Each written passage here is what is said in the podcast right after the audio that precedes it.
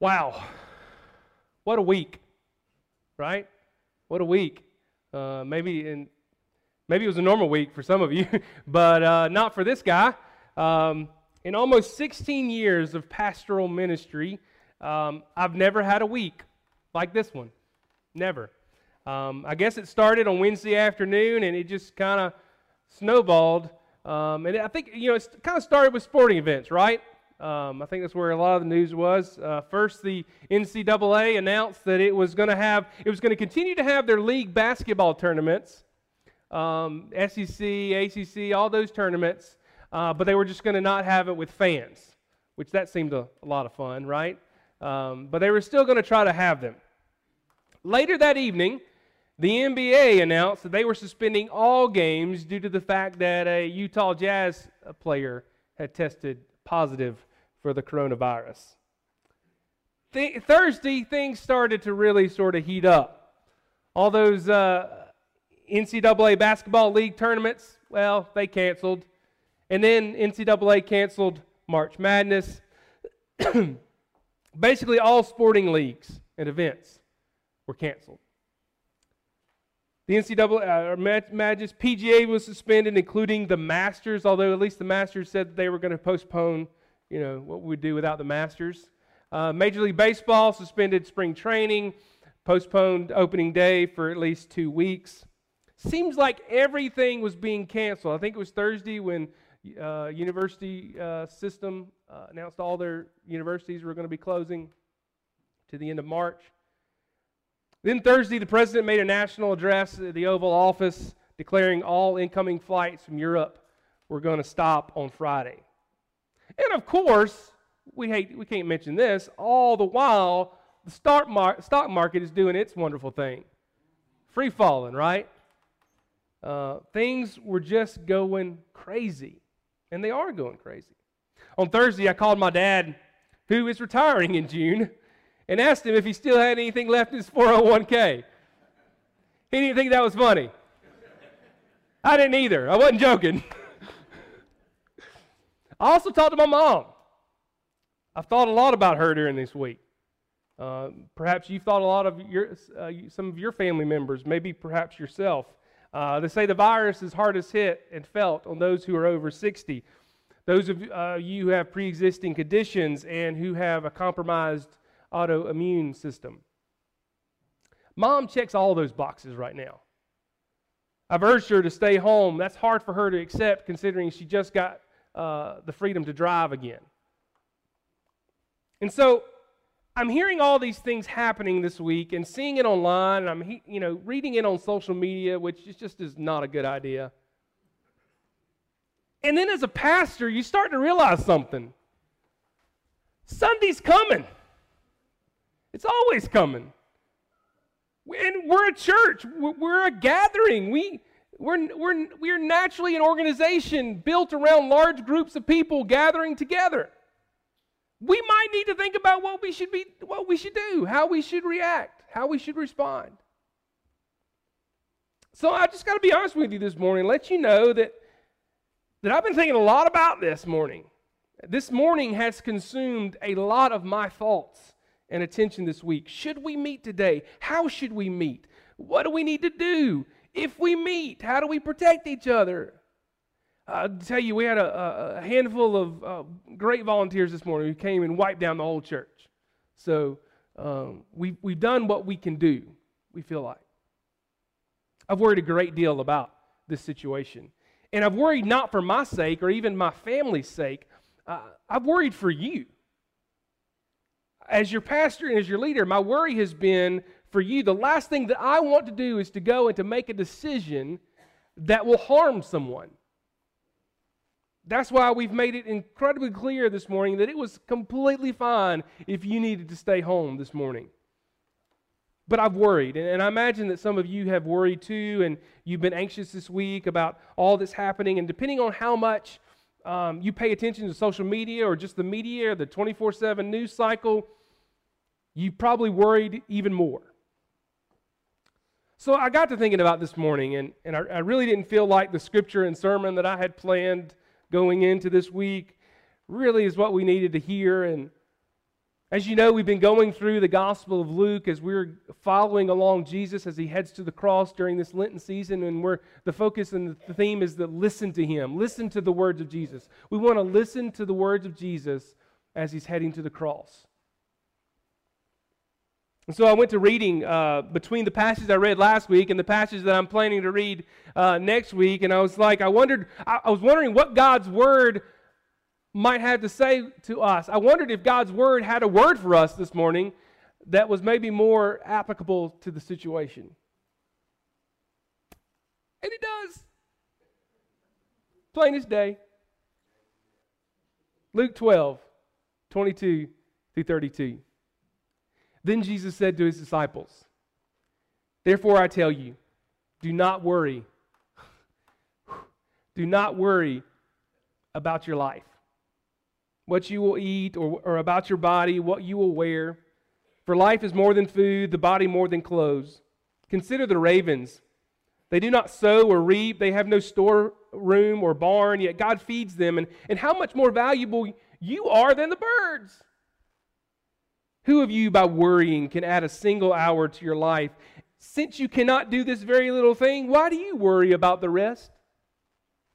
Consider how the wildflowers grow. They do not labor or spin, yet I tell you, not even Solomon in all his splendor was dressed like one of these.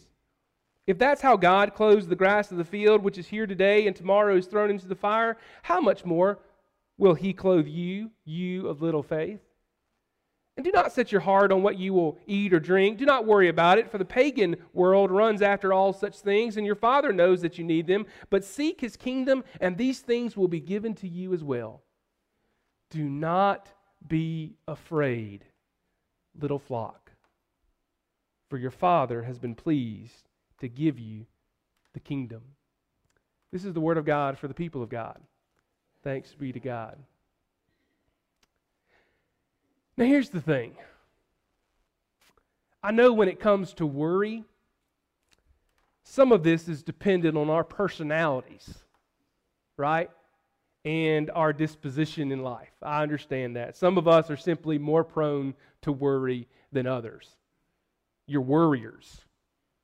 It's not an excuse, it's just kind of reality, right? And I certainly don't want to diminish or dismiss those of you who have anxiety disorders. I cannot imagine what this week has been like for you. I know what it was like for me, and I don't think I have any of that, so I can't imagine what it was like for some of you. But I do think Jesus' words of do not worry are words of comfort for us, and they are words of encouragement to us, especially as we face uncertain times. I saw something shared by another pastor this, this week, and I, I want to offer it to you this morning. It's the word fear, F E A R. And so typically what causes us to worry is fear. We're afraid, so we worry. This week we're afraid of a virus. Tomorrow we're fearful of a job change. The next week or the next month or the next year, it will be something else. And so we worry. And so I, I want to offer you something to help you deal with your fear and your worry. F E A R, fear. I'm going to kind of turn fear on its head this morning, all right? We, we good with that? F stands for face your fears with a bias of hope.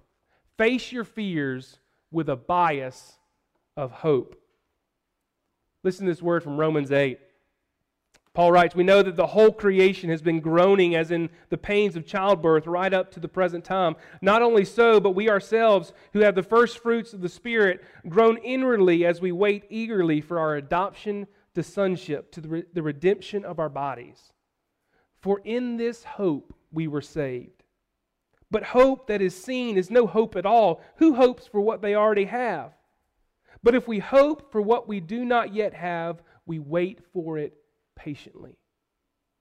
When fear creeps in and worry takes over, it's hard to see the other side of the situation, the other side of the problem, the other side of the virus. But there will be a way out. The problem will pass, the situation will resolve, the virus will be gone. What we as followers of Christ must do is face our fears with hope.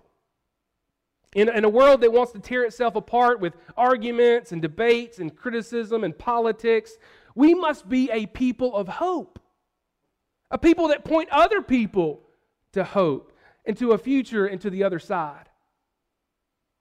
Because listen, as the church, we are a people of hope.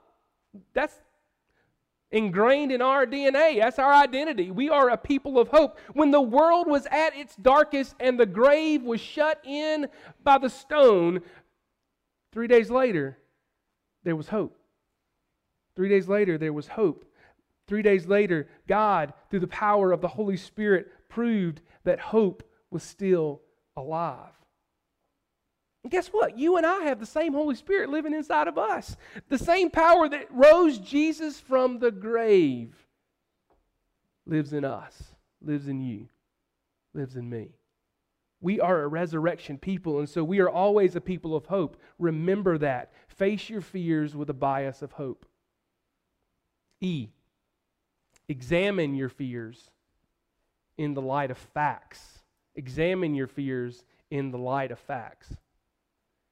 I think this is huge, all right? I think this is huge. What I've noticed, especially with this virus and this situation that we're in right now, is there are a lot of people with opinions, a lot of people who think they're experts, and when you start listening to all of these opinions and spin, fear creeps in. It increases. One of the ways to decrease, decrease that fear and worry is to learn the facts, right? The more you know, Uh, you know, the better. Facts defeat fear. Facts are greater than fear. So the facts of the matter are this. This is what we know. This is what we know now. When it comes to the virus, most people will recover. That's what we know now. A great deal of those who, who, who uh, contract the virus will have little to no symptoms. The reason for social distancing is to lower the burden of our healthcare system and our hospitals. If we delay the spread now, and we allow our hospitals to have time to treat those who are actually sick without overwhelming the healthcare system. Also, in order to prevent getting the virus, it helps not to be around others who are sick because that's how you get the virus. As I said earlier, if you're over sixty, if you have pre-existing conditions and, and autoimmune disorders, you need to be very careful. And see, to learn this fact or to understand this fact is not meant Uh, to make us more fearful, but with knowledge comes an understanding of how to act or not act. For instance, this week, uh, just a couple of days ago, maybe Friday or Saturday, Kristen had a, uh, a classmate of hers that she graduated high school with. Uh, yesterday on Facebook, informed everybody that she had an autoimmune disorder. She's had it for a few years now. I don't know how many people knew that. Um, And we don't know how she developed it, but um, it can be debilitating. She's probably thirty-eight or thirty-nine. And so her doctor told her to stay home, keep her kids at home. But this friend of Kristen's wanted to let everybody know that she was one of those at risk of the virus. Facts help us know how to act. In this case, facts help us know how to care for ourselves as well as others and, and how to protect ourselves and others. And, and we can and should do this with whatever causes us to, to, to worry or to fear. Today it's the coronavirus. Next, or a month or a year, it's going to be something, a, something else. Information and facts help us to act. And this leads us to the A in fear. So we face our fears with bias and hope. We examine your fears in light of facts. And we attack your anxieties with action. Attack your anxieties with action. For me, this is just, just, this is just me. Worry makes no sense. Worry makes no sense. If you think about it, worry just makes no sense. If there's a situation, a problem, a virus, whatever, and there are things that we can do to fix things, fix that problem, help make it better, we do something. We take action. We don't worry. We act. Attack our fear and our worry and our anxieties with action. And, and let me say, when I, when I say do not worry, or when Jesus says do not worry, I don't mean, and I don't think Jesus means do not prepare. Okay? Again, attack your anxieties with action. Preparing for disaster or a health crisis or whatever it may be does not mean we lack faith. It just means we're using the brains God gave us. So in this case, with this virus, we wash our hands for at least twenty seconds. Some of you saw the video of me praying the Lord's Prayer. That's about twenty seconds. Uh, so just, you can pray and wash your hands at the same time.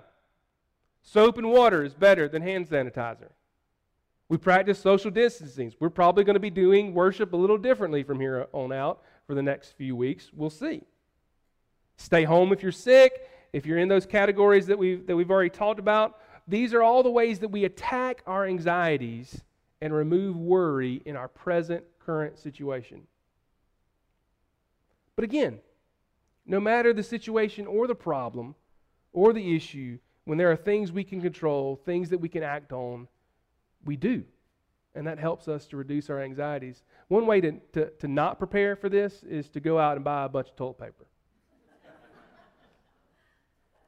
I don't know why we did that. I think there's something inside of us.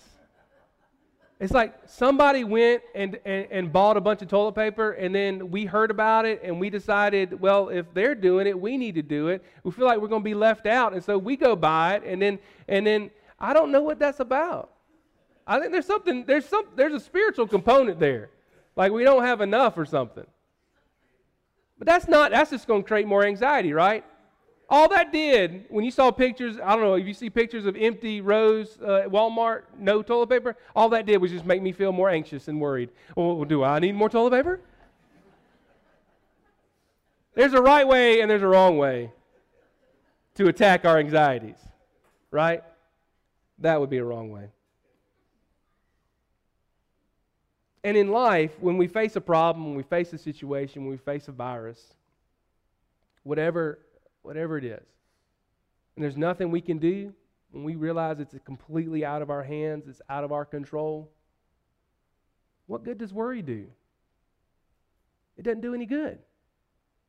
So in either case, if it's something we can control, or we do something about it, if we can't, well, we can't. Either case, worry doesn't make any sense. Attack your anxieties with action and get rid of worry, or, or, or we come to the realization that it's outside of our control, we give it over to God, and we stop worrying. You know what it reminds me of? It reminds me of the Serenity Prayer. God, grant me the serenity to accept the things I cannot change, courage to change the things I can, and wisdom to know the difference. Hmm.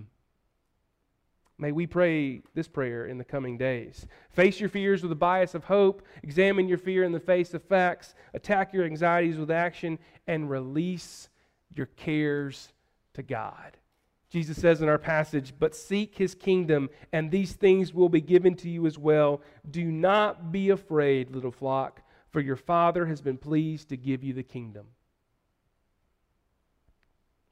You know, I realize that the message of do not worry or do not be afraid may come across as just like another platitude, a, a, just a cliche. You know, that's easy for you to say, Alan. You're the preacher. You're supposed to say that. But I really mean it. And I know Jesus means it. And it's easy to hear these words of Jesus and to think it's easy for him to say that. He's the Messiah. He's the Savior of the world. He's God. Remember, Jesus is heading to the cross. Jesus is on his way to the cross. He's about to face the most brutal death known to man.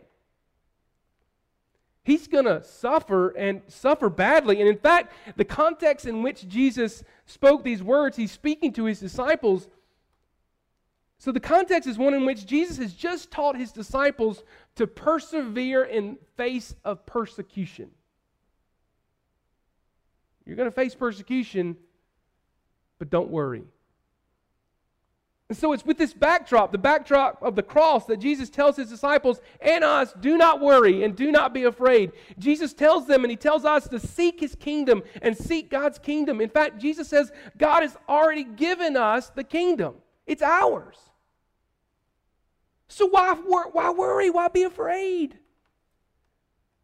Everything that is God's, God has given to us. And just as God takes care of the ravens and the flowers, even though they don't do much, they aren't there for very long, God takes care of them, and yet He sees us as more valuable than they are. So He's going to take care of us.